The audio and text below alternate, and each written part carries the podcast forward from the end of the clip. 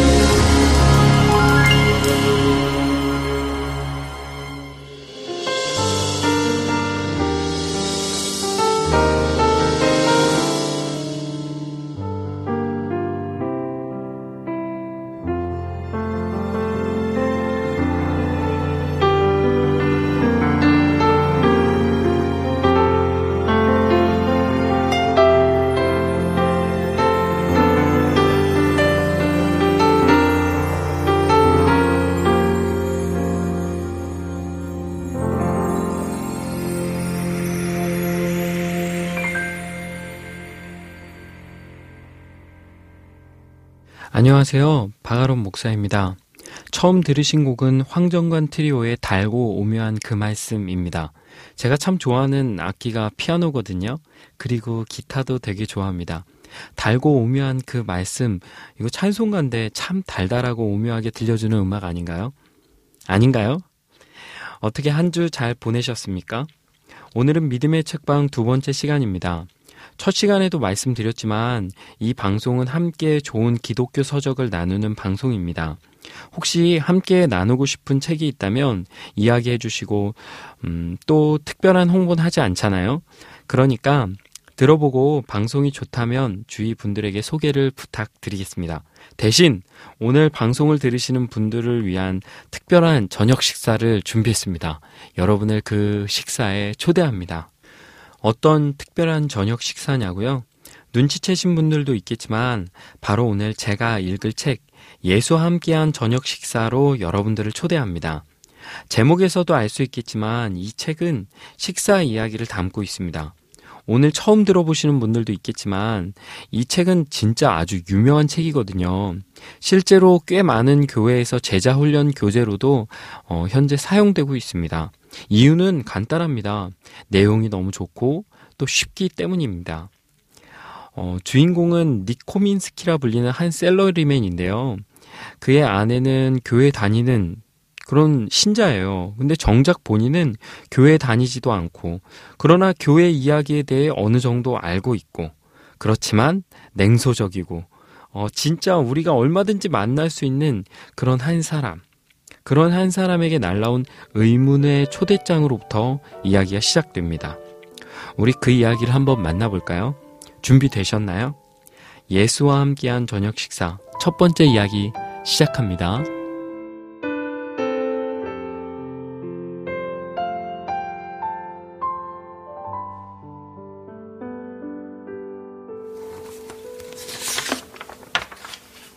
혼자 오셨습니까?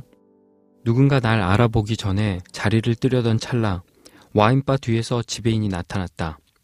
혼자이십니까, 손님? 아니요, 저 여기서 누굴 만나기로 했습니다. 닉 코민스키라고 합니다. 아, 닉 코민스키 씨. 이쪽으로 오시죠. 지배인은 메뉴판을 집어들고 나무 격자문을 지나 탁 트인 식당 안으로 안내했다. 2년 전 발렌타인데이에 매티와 함께 왔을 때와 변한 게 없었다. 종업원 두 사람이 흰색과 붉은색의 천을 엇갈리게 겹쳐서 테이블 하나씩 덮고 있었다. 커다란 거울 때문에 식당이 하나 더 딸려 있는 것처럼 넓어 보였다. 식당 양쪽으로 난 창문으로 오하이오 강이 바라다 보였다.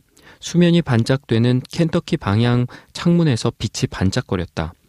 강물 소리가 수면을 돕기 위해 듣는 파도 소리 모음 CD처럼 편안한 배경음악을 제공했다. 안타깝게도 매티가 좋아했던 안드레아 보첼리의 노래는 강물 소리에 묻혀 거의 들리지 않았다.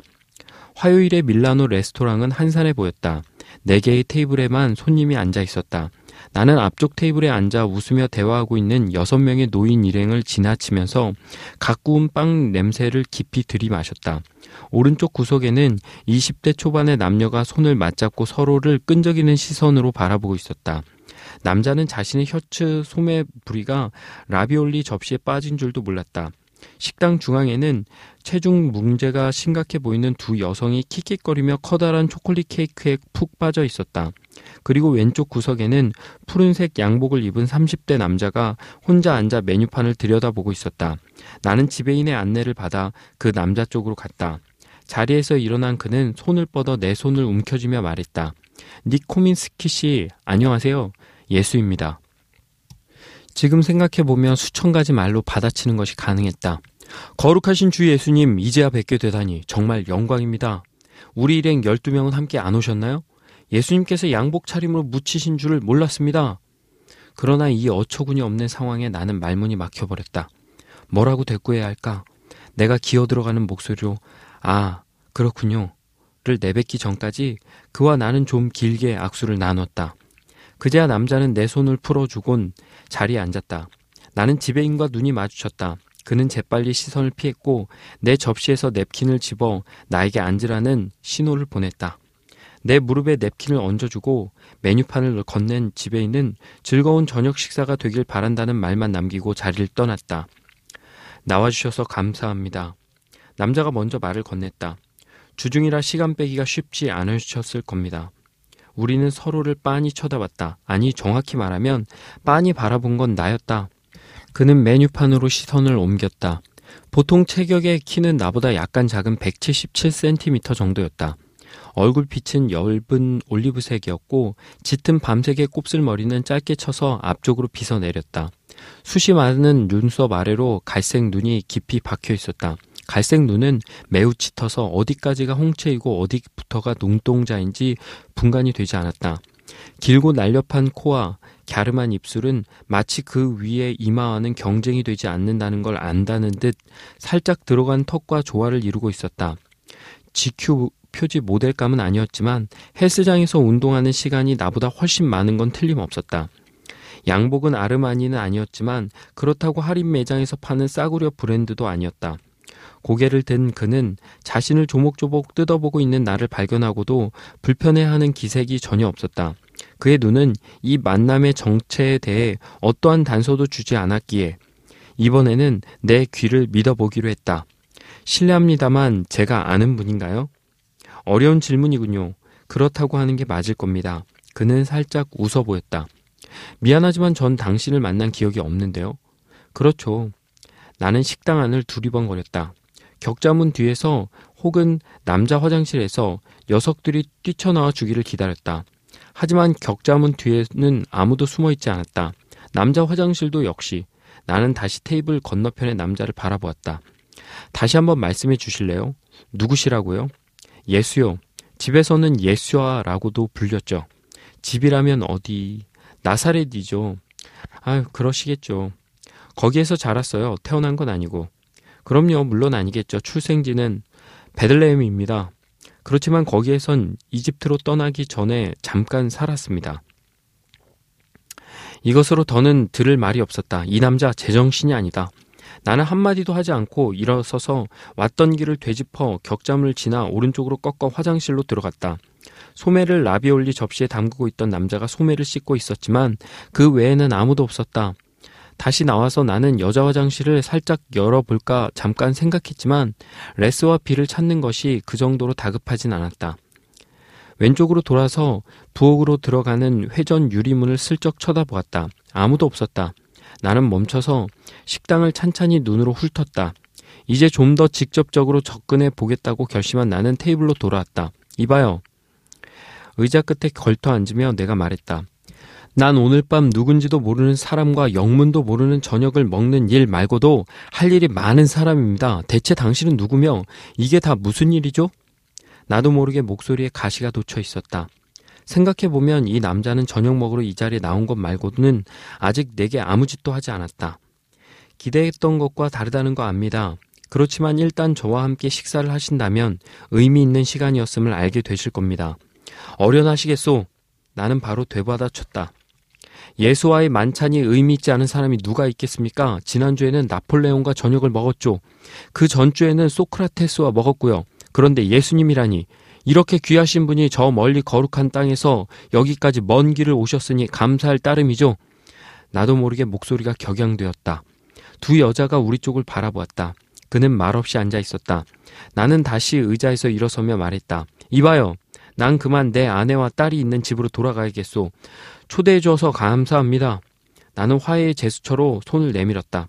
매티는 질과 함께 영화를 보러 갔습니다. 조금도 기가 눌리지 않는 목소리였다. 사라는 레베카에게 봐달라고 맡겨놓았고요. 좋았어. 퍼즐 조각이 몇 개 맞춰지기 시작했다. 이 남자가 내 아내를 알고 있다. 내 가장 친한 친구 크리스의 아내인 질 콘클린도 안다. 또 우리가 정기적으로 사라를 맡기는 레베카도 안다. 매티와 질이 영화를 보러 간 사실도 안다. 나는 자리에 도로 앉았다. 크리스가 시켰나요? 크리스가 어떻게 이런 일을 꾸몄는지 희한하기만 했다. 이런 유치한 연극과는 한참 거리가 먼 사람이었다. 아니요, 크리스가 시킨 게 아닙니다. 나는 애초에 용의자로 돌아갔다. 빌과 레스의 친구인가요? 그는 메뉴판을 옆으로 쓱 밀어내고 상체를 앞으로 기울였다. 이렇게 하죠. 저녁을 다 드실 때까지 계시면 누가 이 자리를 만들었는지 가시기 전에 꼭 알려드리겠습니다. 지난번 빌과 레스가 이 비슷한 일을 벌였던 할로윈 데이가 생각났다. 그날 나는 끝까지 있다가 결국 신발에 시멘트 반죽을 뒤집어 쓴 채 수영장에 던져졌다. 다행히 물은 따뜻했다. 이제는 자신이 예수라고 우기는 남자와 저녁을 먹게 생겼다. 웨이터가 와서 남자에게 말을 거는 바람에 내 생각은 거기서 끊겼다. 와인 고르셨습니까? 내 친구에게 맡기죠. 그는 나를 바라보며 말했다. 와인 어때요? 누가 사는 겁니까?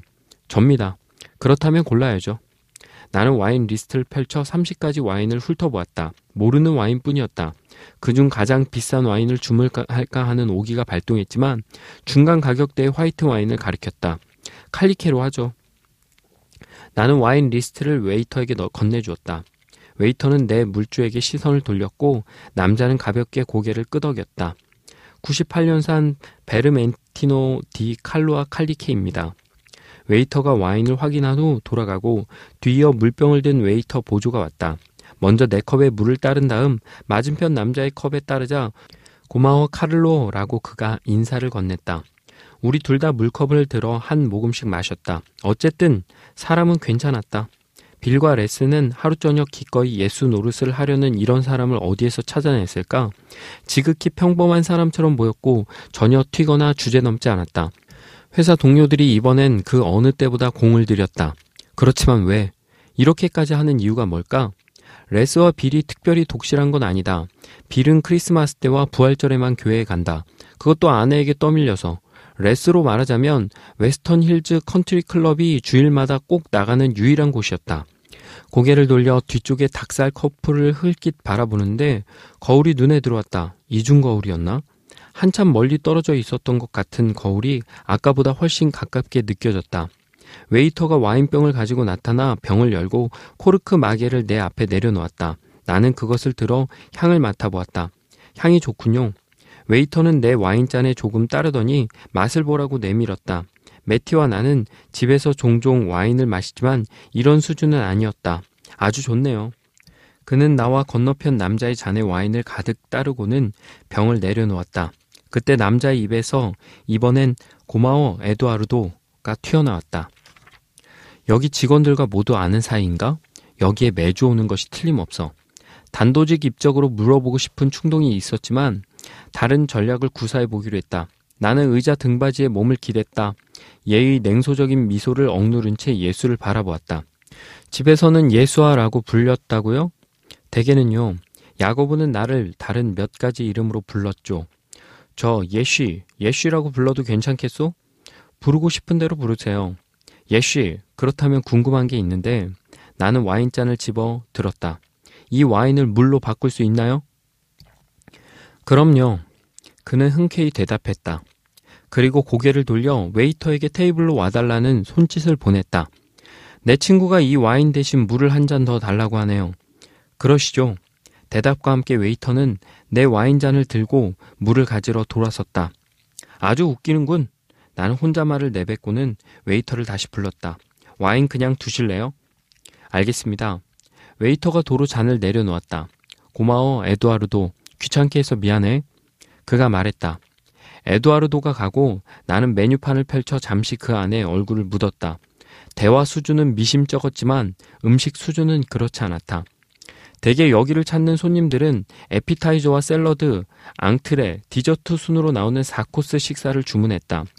뭘 먹을지 고르면서도 한편으로는 내가 여태 여기서 뭘 하고 있는 건지 생각했다.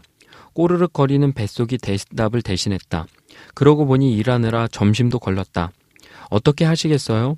그의 질문에 나는 메뉴판을 살짝 내려 빼꼼히 그를 바라보았다. 여태 이 자리에 남아 있는 걸 보면 내가 미친 거 아니겠소? 주문 말이에요. 지난번에 매티랑 왔을 때 시켰던 게 꽤 괜찮았는데 그게 뭐였더라? 송아지 요리로 하겠습니다. 메뉴를 겨우 생각해내곤 대단한 임무라도 완수한 양 나는 의기양양하게 메뉴판을 털썩 내려놓았다. 저는 연어로 하겠습니다. 그가 메뉴판을 내려놓자 즉시 웨이터가 나타났다. 주문하시겠습니까? 네, 양송이 구이와 지중해식 샐러드, 송아지 판타렐라로 주세요. 알겠습니다. 웨이터는 내 저녁 식사 파트너 쪽으로 몸을 돌렸다. 선생님은요? 토마토 아티초크 수프와 토르텔리니 샐러드, 연어 필레로 하죠. 빵과 와인만 먹더니 많이 발전했는걸? 웨이터가 메뉴판을 갖고 사라지자 예수는 의자에 기대며 와인을 한 모금 마시곤 대화다운 대화를 여는 첫 마디를 던졌다. 가족들 얘기 좀 해주세요. 이미 알고 계시지 않나요? 나는 교무여의 질문을 피했다. 유다에게 알아보라고 시켰는데 별 소득이 없었나 보죠? 그는 내가 종교나 성경의 일자 무식일 거라 넘겨 짚었을 테지만 나도 주일학교에 나갈 만큼은 나갔다. 물론 그곳에 있는 1분 1초가 죽도록 싫었다. 어머니는 결국 아버지를 교회에 정남이가 뚝 떨어지게 만들어 놓더니 그 다음에는 엘렌과 쉘과 나를 데려가곤 하셨다. 당신의 자녀들도 적어도 한 번은 교회의 좋은 영향을 받아야 한다는 것이 그 이유였다. 그때 16살이었던 스테이시 누나는 당당히 거부했다. 나도 그러고 싶었지만 동생이라는 처지는 누리는 권한도 제한되어 있었다. 그래서 난 교회에 갔다. 목사님이 설교하는 동안 쪽지를 전달하고 잘근잘근 씹은 종이 뭉치를 여자아이들에게 뱉고 모금 접시에서 성금을 슬쩍 하려고 하기도 했다. 선생님들은 대부분 별 특징이 없었다. 몇 안 되는 남자 선생님들은 회반죽으로 빚어 놓은 듯한 미소를 지으며 진심으로 좋아서 그곳에 있는 것처럼 보이려고 애썼고 여자 선생님들은 남자아이들이 플라넬판 적힌 성경 이야기를 정말로 좋아한다고 굳게 믿었다. 윌라스 선생님이 그 대표적인 인물이었다. 그녀가 입에 달고 다니는 성경 구절은 내 이웃을 내 몸같이 사랑하라였다. 그러나 누군가 눈썹을 실룩거리기만 해도 당장 귀를 붙잡고 앞으로 끌고 나가서 남에게 대접을 받고자 하는 대로 너희도 남을 대접하라를 백번씩 쓰게 했다. 그 선생님도 남에게 그런 대접을 받고 싶었던 건지 모르겠다. 교회에 본받을 사람은 없었지만 성경에 나오는 몇 가지 이야기는 내 머릿속에 확실히 입력돼 있었다. 착한 사마리아인, 나쁜 사마리아인, 보통 사마리아인 이 남자를 잠시 상대해 줄 만큼은 알고 있었다. 내가 하자는 대로 한번 장단을 맞춰 주시는 건 어때요? 유다를 들먹거린 내 말에는 대답도 하지 않고 그가 다시 물었다. 선생의 집안은 어디 출신인가요? 나는 이렇게 쉽게 이 남자를 놔줄 마음이 없었다. 애초에 예수를 사칭한 건 이 사람이지 내가 아니다. 그러니 그는 예수 역할에 충실해야만 했다. 난 당신의 집안이 더 궁금한데요, 예쉬? 능글거리는 웃음이 내 얼굴에 스멀거리고 있었다. 요셉과 마리아 얘기 좀 해주시죠. 어린 시절을 나사렛에서 보낸 건 시카고에서 보낸 당신의 어린 시절과는 좀 달랐어요. 아주 기다란 핫도그나 리글리의 크래커 잭스는 못 먹어봤죠.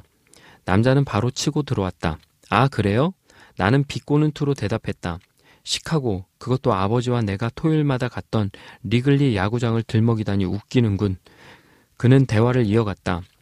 요셉은 좋은 아버지였어요. 일을 많이 하셔야 하긴 했어요. 요즘처럼은 아니었지만. 집 옆에 아버지 가게가 딸려 있었는데 일손이 바쁜 건 아니었어요. 아버진 내가 오는 소리가 들릴 때마다 바빠지셨죠. 항상 내가 손대기 전에 하던 일을 다 마치려고 하셨거든요. 그는 손을 턱에 괴고 눈길을 딴 데로 돌리더니 웃었다. 그때 아버지가 만들고 계셨던 걸 내가 여러 개 망쳐놨어요. 식탁 같은 걸 만들고 계시면 돕고 싶었죠. 하지만 8살짜리가 해봤자죠. 아버지는 내가 도와준 작품들을 처음부터 다시 만들곤 하셨어요. 어떤 건 아버지가 그냥 쓰셨고 이웃에서 저만의 독특한 손때가 묻은 미완 성품들을 고맙게 받아주기도 했죠. 나는 한편으론 얘기를 귀담아 들으면서 다른 한편으론 열심히 그를 분석했다. 녀석들이 예수 역의 전문 배우를 기용한 것이 틀림없었다. 정말로 나사렛에서 자란 사람처럼 말하고 있었다. 연기력 하나는 정말 훌륭했다. 마리아에 대해 물어보려는데 웨이터가 따끈한 빵과 시금치 스프레드를 들고 왔다. 예수가 얇게 썬 빵 조각을 나에게 내밀었다. 드실래요? 나는 빵을 받아들고 예수의 집안 내력을 더 듣기 전에 스프레드를 발랐다. 그러니까 요셉은 그저 평범한 아버지네요. 그럼 마리아는 어땠나요? 그렇게 존경받는 어머니 밑에서 아들 노릇하려면 참 힘들었겠어요? 남자는 키득거렸다.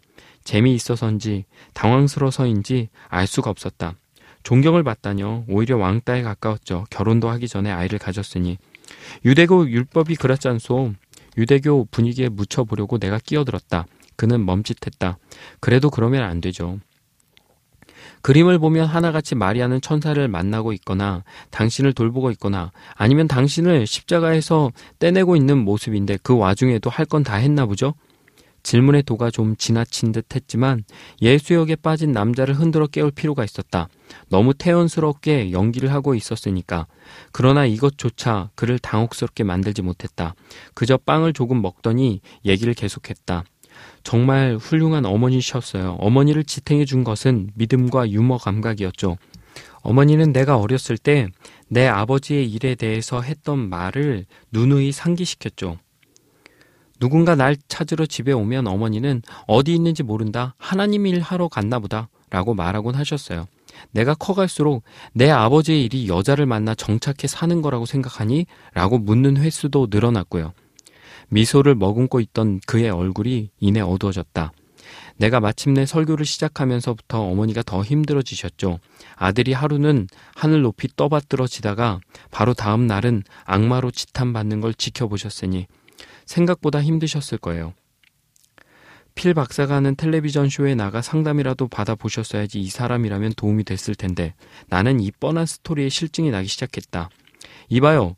성경 한 권의 상상력을 보태서 만들어낼 수 있는 얘기가 겨우 이거밖에 안 됩니까? 이런 감상적인 요셉과 마리아 이야기 말고 좀 더 그럴듯한 얘기를 꾸며내는 게 좋을 거예요. 왜요? 질문 한번 잘했다. 예수 흉내를 내는 남자에게서 도대체 무엇을 기대한단 말인가? 난 이것보다 재미있을 거라고 생각했던 것 같다. 레리 킹은 역사적 인물을 통틀어 가장 인터뷰해보고 싶은 사람으로 예수를 꼽았었다. 예수 그리스도와의 대담, 아니 그리스도 사칭꾼과의 대담일지라도 이것보다는 흥미진진해야 했다. 이 남자는 틀림없이 구닥다리 성경 이야기의 재탕이 아닌 뭔가를 생각해 두고 있어야 했다. 내가 예수라는 걸 납득시키기 위해 할 수 있는 얘기는 많지 않습니다. 그의 목소리에 나는 현실로 돌아왔다. 이제야 사실 한 가지가 나오는군요. 제안이 하나 있습니다. 불신을 중단하고 내가 진짜 예수인 것처럼 대화를 해보는 건 어떨까요?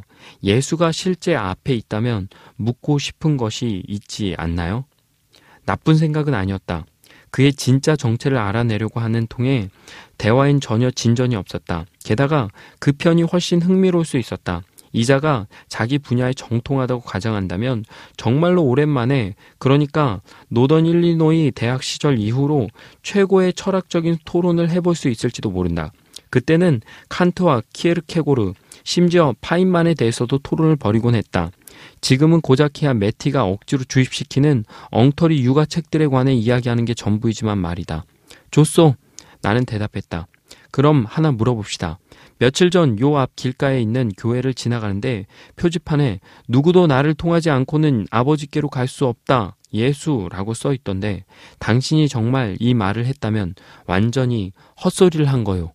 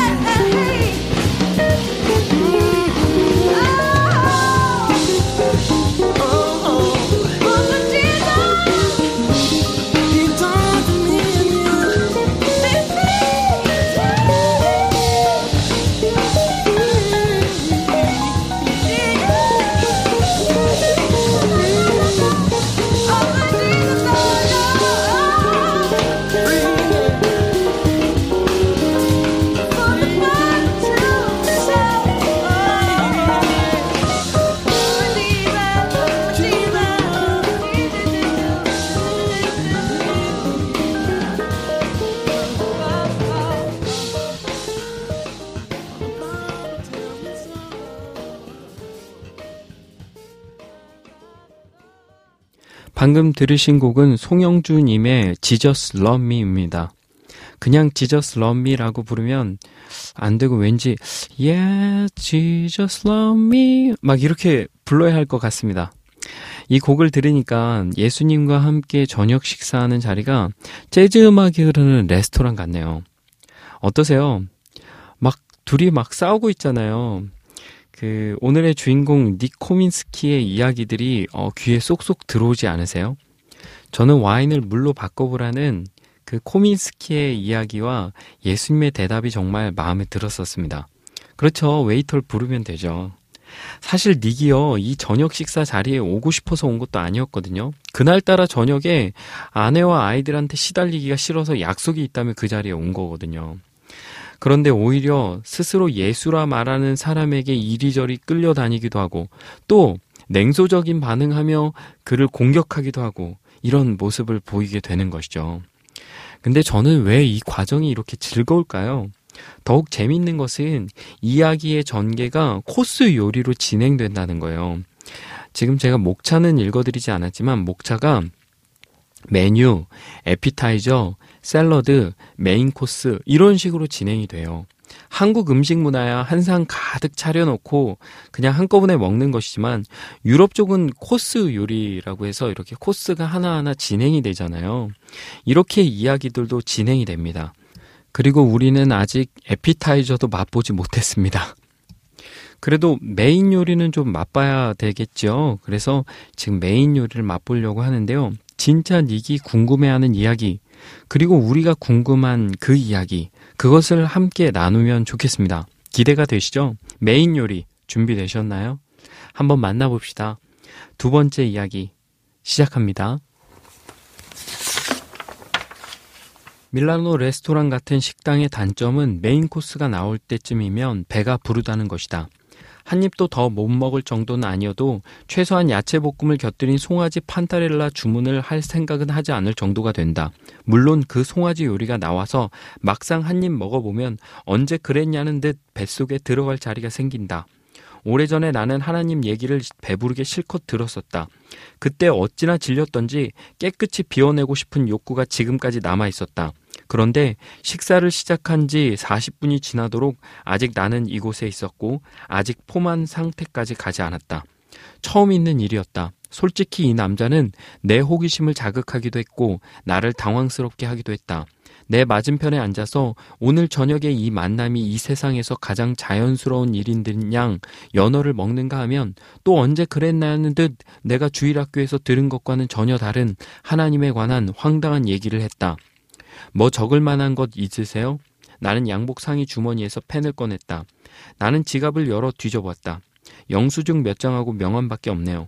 그거면 됩니다. 나는 명함을 뒤집어 건네주었다. 그가 물었다.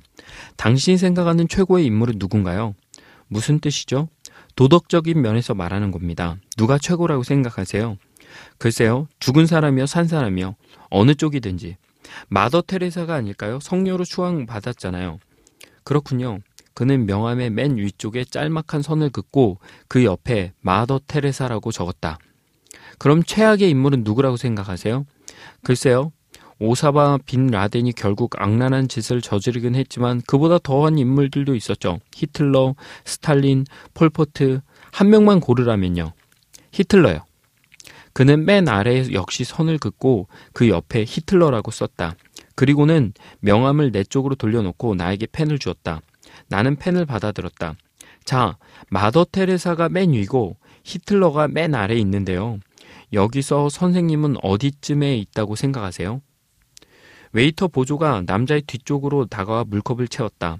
내 컵마저 채우길 기다렸다가 다시 둘만 남게 되어서야 내가 물었다. 그런 질문에 답할 수 있는 사람이 있을까요? 마더 테레사 근처에 이름을 적으면 잘난 척하는 꼴이고 그렇다고 히틀러 근처에 적으면 뒤에 이어질 말은 하지 않아도 뻔했다. 그래서 어디라고 생각하시는데요? 남자는 나의 딜레마에 미동도 않고 다시 물었다. 나는 펜을 들었다. 여기요. 나는 중간에서 약간 위쪽, 마더 테레사에 가까운 쪽에 선을 그었다. 자, 어떤 상을 주실 건가요? 상은 없습니다. 그렇지만 하나님의 눈으로 본 당신의 위치를 알려드리죠. 좋습니다. 일단 말은 그렇게 했지만 내 점수가 몇 점인지 별로 듣고 싶진 않았다. 사실 이 조그마한 명함 안에 모든 눈금을 넣을 수 없겠지만 어쨌든 히틀러는 여기 있습니다. 그는 맨 아래를 가리켰다. 선생님은 여기 있다고 했고 마더 테레사는 여기입니다. 그런데 하나님의 진짜 기준이 얼마나 높은지 감 잡으려면 남자는 명함을 테이블 위에 세웠다. 시카고에 있는 시어스타워 맨 아래 주춧돌 위에 이 카드를 놓는다고 가정해 보세요. 하나님의 도덕적인 기준은 시어스타워 꼭대기 100층 높이 위에 있습니다. 그럼 하나님에 비하면 마더 테레사와 히틀러는 결국 같은 수준이란 건가요? 아니요. 히틀러는 지극히 악랄했고 마더 테레사는 커다란 자비를 베풀었으니 같지 않죠. 그렇지만 마더 테레사가 행한 나름의 덕행 역시 하나님과의 격차를 메우기엔 히틀러만큼이나 멀리 떨어져 있다는 겁니다. 두 사람 모두 죄인이고 각자 나름의 공과에 따라 하나님으로부터 멀리 떨어져 있습니다. 나는 잠시 생각해 본 후 대답했다. 그렇다면 누구도 그 기준에는 못 미치겠군요. 자신들이 쌓은 공적으로는 안 되죠. 어림도 없습니다. 하나님의 기준은 한치도 모자람이 없는 완벽 그 자체입니다. 선생도 완벽이 아닌 다른 건 원하지 않을 겁니다. 나는 남자가 방금 전에 했던 말 뜻을 파악하는데 여전히 골몰해 있었기 때문에 이 말이 얼른 이해되지 않았다. 미안하지만 뭐라고요? 그게 무슨 뜻이죠? 내가 완벽이 아닌 다른 것은 원치 않을 거라뇨? 100% 거룩하지 않거나 100% 공정하지 않은 사람이 이 우주를 다스리길 원치 않을 것이란 뜻입니다. 그게 뭐가 어떻죠? 완벽한 거룩함이야말로 내겐 거북스럽기만 했다. 하나님이 부여한 선생의 정의 의식을 거스를 테니까요. 죄를 짓고도 처벌받지 않는 세상을 원하세요? 누가 선생의 딸을 해쳤는데 어떤 심판도 없는 곳이요? 악이 저지르지 않은 채 위세를 떨치는 곳이요? 하나님은 죄를 벌해야만 합니다. 그렇게 하지 않는 건 천지 만물이 자멸하도록 방치하는 것이기 때문입니다. 하나님이 유대인 대학살을 저지른 히틀러에게 아돌프 괜찮단다. 실수는 누구나 하게 마련이지 걱정할 거 없어 라고 말했다면 어떻게 되었을까요? 모든 사람이 히틀러는 아니잖소. 아니죠. 하지만 모두가 하나님을 거스르고 있습니다. 꼭 눈에 보이는 악행을 저질러야만 하는 건 아니죠.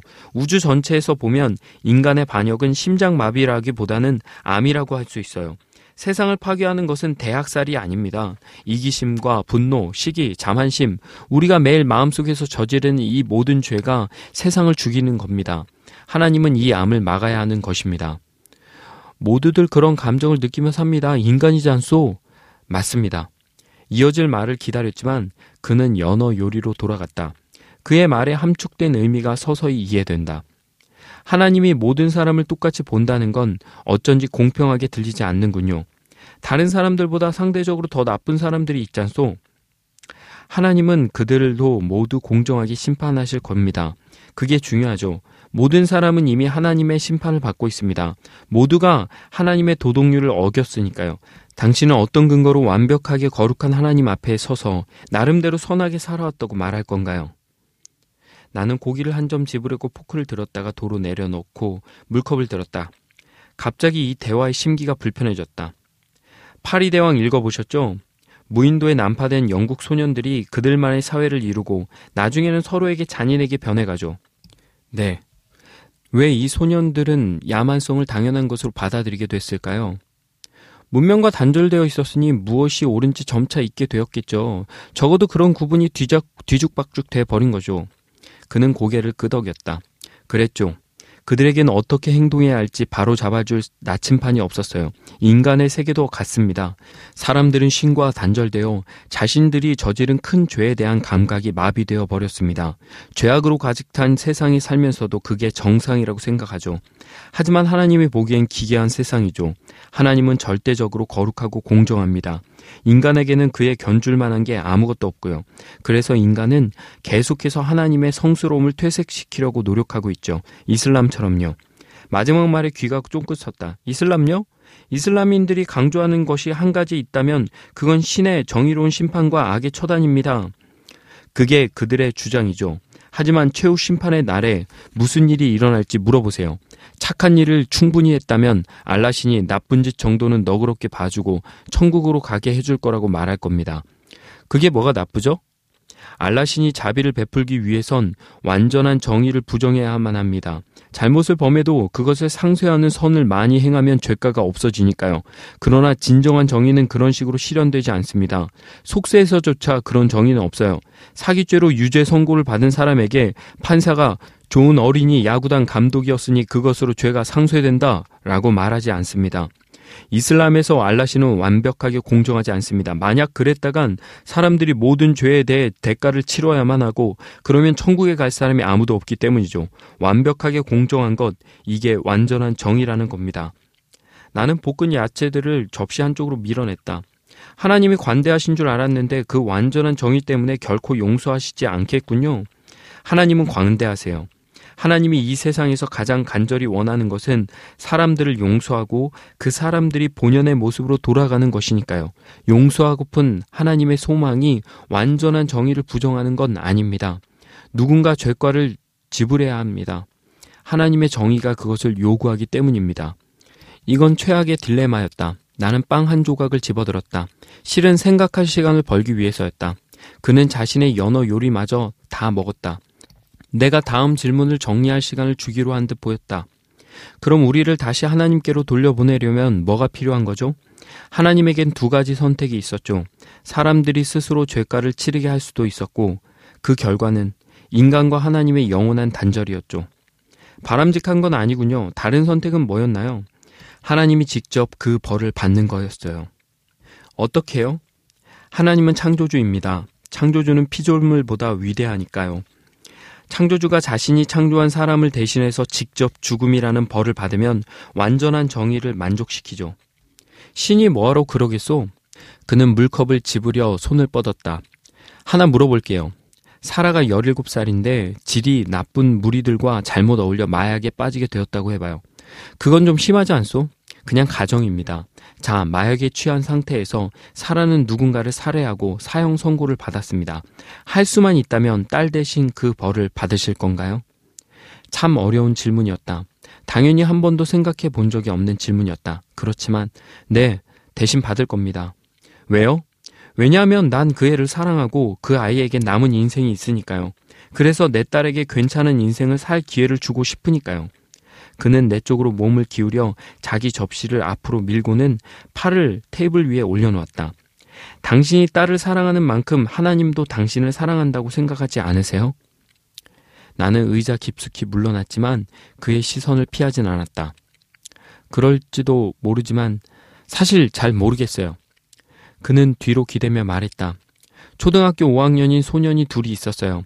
한 명은 전 과목에서 A를 받았고 다른 한 명은 매년 겨우겨우 낙제를 면해 간신히 상급 학교로 올라갔죠. 성적이 이렇게 판이한데도 둘은 유치원 때부터 변함없는 단짝 친구였습니다. 학기 말쯤 그들은 아주 중요한 수학 시험을 봤죠. 첫 번째 소녀는 아주 쉽게 시험을 받고 학년을 올라가려면 최소한 C는 받아야 했던 두 번째 소녀는 끙끙대며 힘들게 봤어요. 시험이 끝나고 첫 번째 소녀는 친구에게 시험을 어떻게 봤느냐고 묻죠. 그러자 친구는 나 통과 못할 것 같아 라고 말합니다. 그날 쉬는 시간에 모든 아이들이 밖에서 놀고 있을 때 첫 번째 소녀는 교실로 몰래 들어와서 시험지 묶음을 뒤적여 자신과 친구의 시험지를 찾아냈죠. 그리고 친구의 시험지에 적힌 친구의 이름을 지우고 자기 이름을 자신의 시험지에는 친구의 이름을 적었죠. 나는 뒷 이야기를 기다렸지만 거기서 끝인 것 같았다. 그게 다인가요? 다른 뭘 기대했죠? 거기서 끝나지 않거든요. 선생님이 돌아와서 시험지를 채점하다가 소년이 한 짓을 알게 되겠죠. 아니요. 이야기는 여기서 끝입니다. 어떤 이야기인 것 같아요?